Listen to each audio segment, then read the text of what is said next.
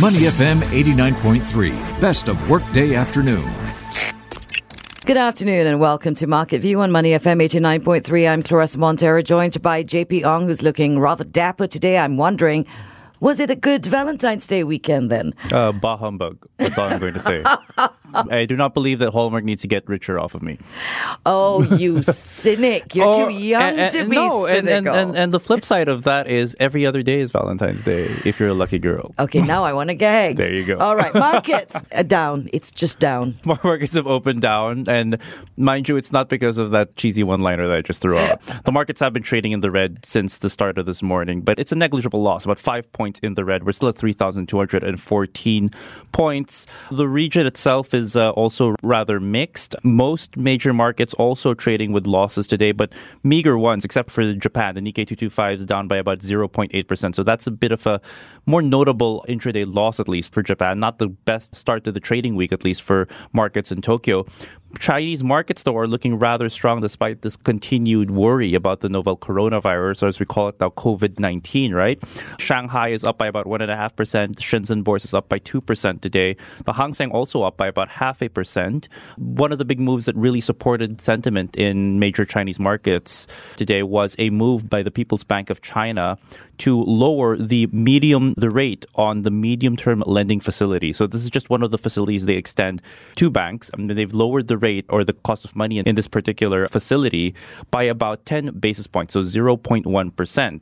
Now, this is seen as a big move because it makes the liquidity in Chinese markets a bit easier, at least, or a bit more flexible, which thus is seen as a way to support the Chinese market. And it's also is seen as a bit of a preview to Thursday's decision, where many are expecting uh, the PBOC to cut the benchmark loan prime rate, which will be akin to lowering policy rates or interest rates on the on the part of the People's Bank of China. So this is at least keeping markets in China afloat, and I think it's also what's keeping losses across the region down to a minimum. We're down by five points, despite the fact that we did report uh, rather lackluster and not exactly exciting GDP figures recently either. All right. Well, not exciting GDP figures is a lot better than crash and burn GDP figures, I think. Yes, um, uh, w- but unfortunately, there is a chance that we might see, I would say, crash and burn. There could be a couple of fires we'll have to put out if the new forecast, at least by the Ministry of Trade and Industry, actually happens. So they've lowered the forecasted GDP growth range for this year to between neg- negative 0.5% to 1.5% growth. So Right. there is a possibility that for this year, we might see a contraction which would put us in recessionary territory. So I will have to say that the messaging leading up to this is- announcement, it has been gradual. I think uh, some of the government officials are probably trying to prepare us for this. We did hear from Prime Minister Lee Hsien-loong last uh, Friday where he said that, you know, things aren't looking too rosy. I'm not going to sugarcoat things, guys, but uh, there is a possibility we might face a recession.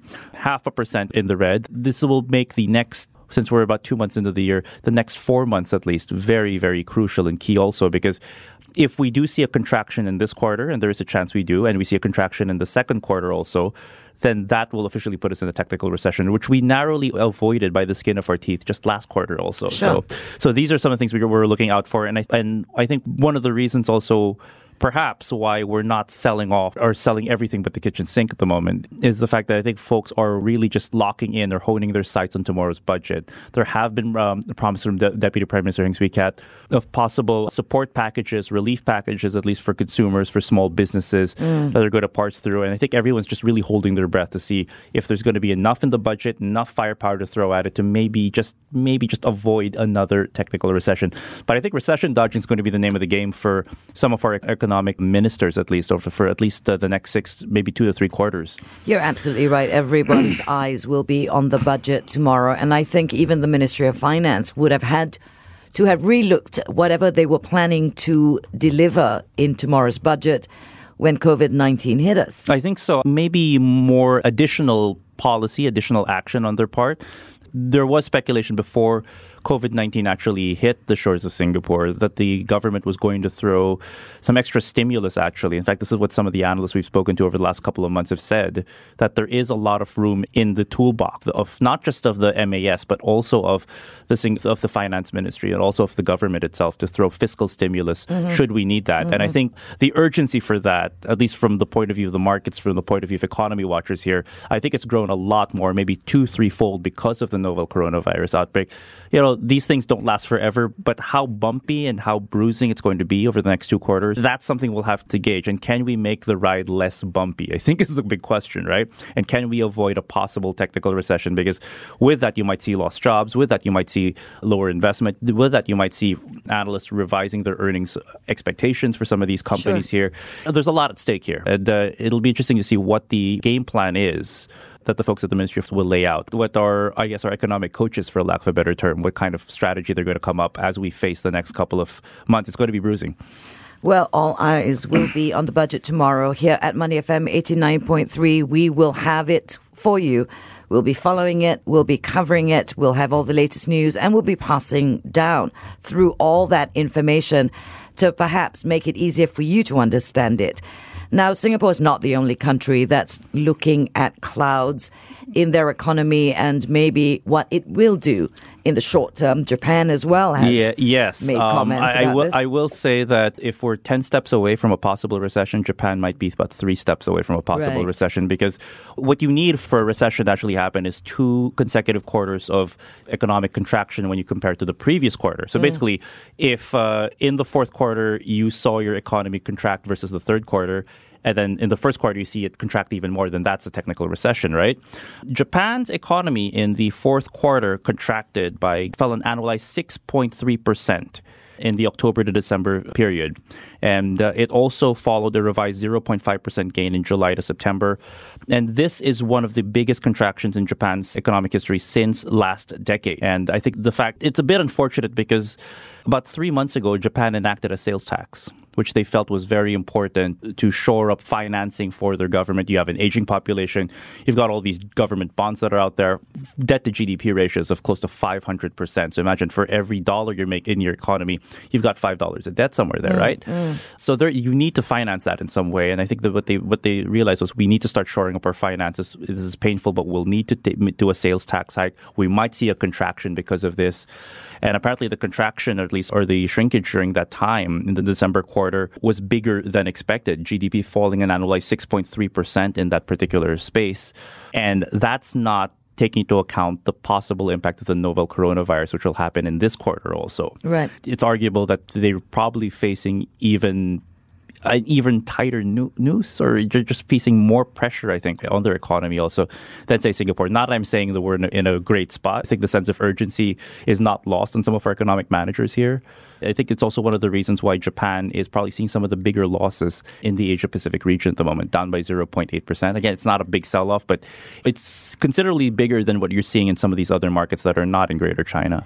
I don't think that anyone will be unscathed in the Asia Pacific region. I certainly don't think China will be unscathed from the COVID 19. Well, I mean, they're front and center, right? I mean, this is the source of it pretty much. And I, don't mean this to denigrate the mainland China, but they're arguably facing some of the biggest headwinds of them all. Perhaps not a contraction, but when some economists, like the folks at Credit Agricole, say that, you know, the Chinese economy in the first quarter, the growth might slow down to as much as 3.5%. When was the last time we saw the Chinese economy grow that, that slowly? Perhaps you have, probably have to go back to the 70s or maybe I don't the early know. 80s. Maybe I wasn't walking then. Mm. I, I, again, no comments. It's a Monday. I promise to be nice, but yeah. But you see the gravity also. It's impacting China, and and it's going to start cascading not just across Asia Pacific, but even across other major economies. The eurozone's taken note of this. Germany, in particular, is also quaking their boots because they're worried of a possible recession, because China happens to be arguably their biggest trading partner, and Germany people forget is trade matters to Germany more than any country in the Eurozone and arguably more than any country in the world. They're one of the top 10 biggest trading economies that run on trade pretty much. The US has said the same thing also. I mean, Larry Kudlow has said, the White House economic advisor, that uh, this could actually uh, make a dent. We could probably take a small hit from this also, but they're still remaining rather positive that the strong economy will see them through. But nevertheless, they're saying, brace yourselves, we could take a hit on the side of the hull. All right. Um, well, let's go back to our local markets on the STI. Who are the biggest gainers today? Oh, well, here's the interesting thing. There is one notable gainer on the Straits Times Index today, and that happens to be who I affectionately call last year's champion of the STI, and that's Thai Beverage. So, mm. as we know, they ran away with the title of best performing stock of the STI for 2019, up by about 43, 44%. Yep. And they're um, still doing it. Take a look at them today. They're up by 6.4% and that's a jump. It's pretty impressive, and they're also one of the three most heavily traded stocks today. 83 and a half cents is where Thai Beverage sits at the moment, and you really just have credit to good old fashioned strong earnings. Their first quarter, though their fiscal first quarter, they, their fiscal year starts in October. Mm-hmm. So for the October to December period, they saw net income jump by 14%, 8.4 billion, bought about 380 million Singapore dollars, and they said it was led by the improvements in the spirits business. Keep in mind, Thai Beverage, beers, liquor spirits, and also and it was the festive period in it that was, quarter that you're talking yes, about. Yes, it was quite the festive period also, and also the. But when you look at it in terms of seasonality, that means they made 14% more profits than in the festive period of 2018. Right. So I guess, well, dare I use the pun? The spirits are strong with Thai beverage at the moment. oh, um, no. Revenue is also rising by 4.2%, and it's also on the back of increase in sales across their four business segments.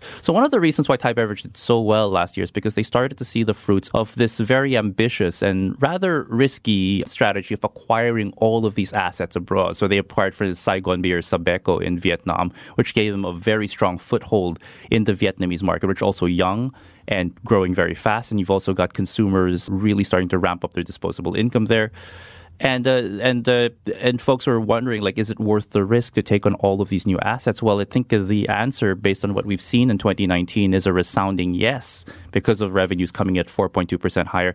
And they've also been able to optimize or make their operations more efficient because you've got sales growing by 4% but you've got net income jumping by 14% you'll have to credit it to, to good management. And they've also said that the spirits business or their liquor business basically they saw profits there rise by 26 percent. Net profit for beer uh, and net profit for beer was uh, did fall though by fifty seven percent. So you're seeing that it seems that the spirits business is starting to tr- take over the driver's seat, at least for Thai beverage.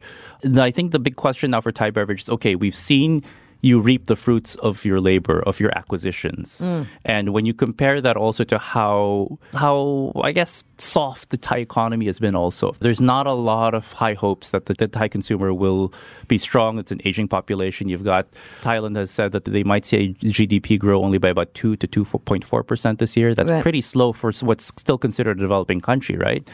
Um, the fact that they performed this well is very impressive for a Thai conglomerate also. But I think the question now is, okay, we're heading into what might be an even more turbulent year in terms of economic headwinds for Thailand. You've reaped most of your, a lot of your, the fruits of your labor last year. Can you continue? Can you sustain some of this growth or will you need to embark on a new strategy moving forward? As we mentioned, you know, the markets, they're ever demanding. They're more demanding than, than a difficult girlfriend, I think. I so, wouldn't know anything about that, JP. yes, but, but after still. Valentine's Day weekend, maybe you could uh, shed some light on that. Uh, oh, if you if you if you knew me six years ago, then yes, oh boy, would I had a story to tell you. But At that that was then, and this is now. All right. Well, Thai Bev obviously uh, the star performer right now. Mm-hmm.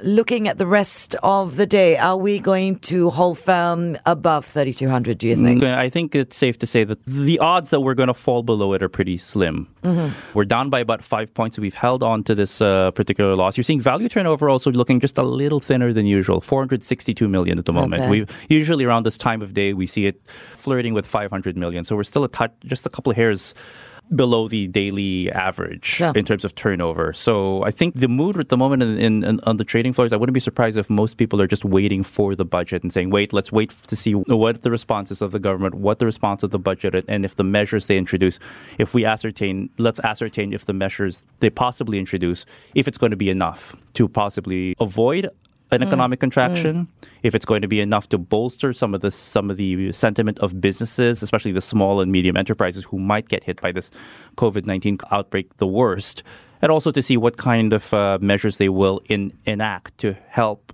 Perhaps even just throw more firepower or throw more measures or more plans at this uh, to keep this COVID nineteen outbreak from spreading. And, and some health ministers have also admitted that you know there is a chance this could spread even further before it starts to peak. We might Sure. not see the peak yet. So we just have to brace ourselves. But it'll all depend on, I think investors are probably just waiting to see what the game plan is so they can just parse through the details and see, okay, is this going to be enough to calm us down or is this going to confirm some of the more pessimistic views out there that this is going to be a tough year for the Singaporean economy and markets? Well, all eyes again, I say, on the budget tomorrow. And here at Money FM 89.3, we will be right with you with budget conversations and also the highlights from the budget. Stay with us. It is Money FM 89.3.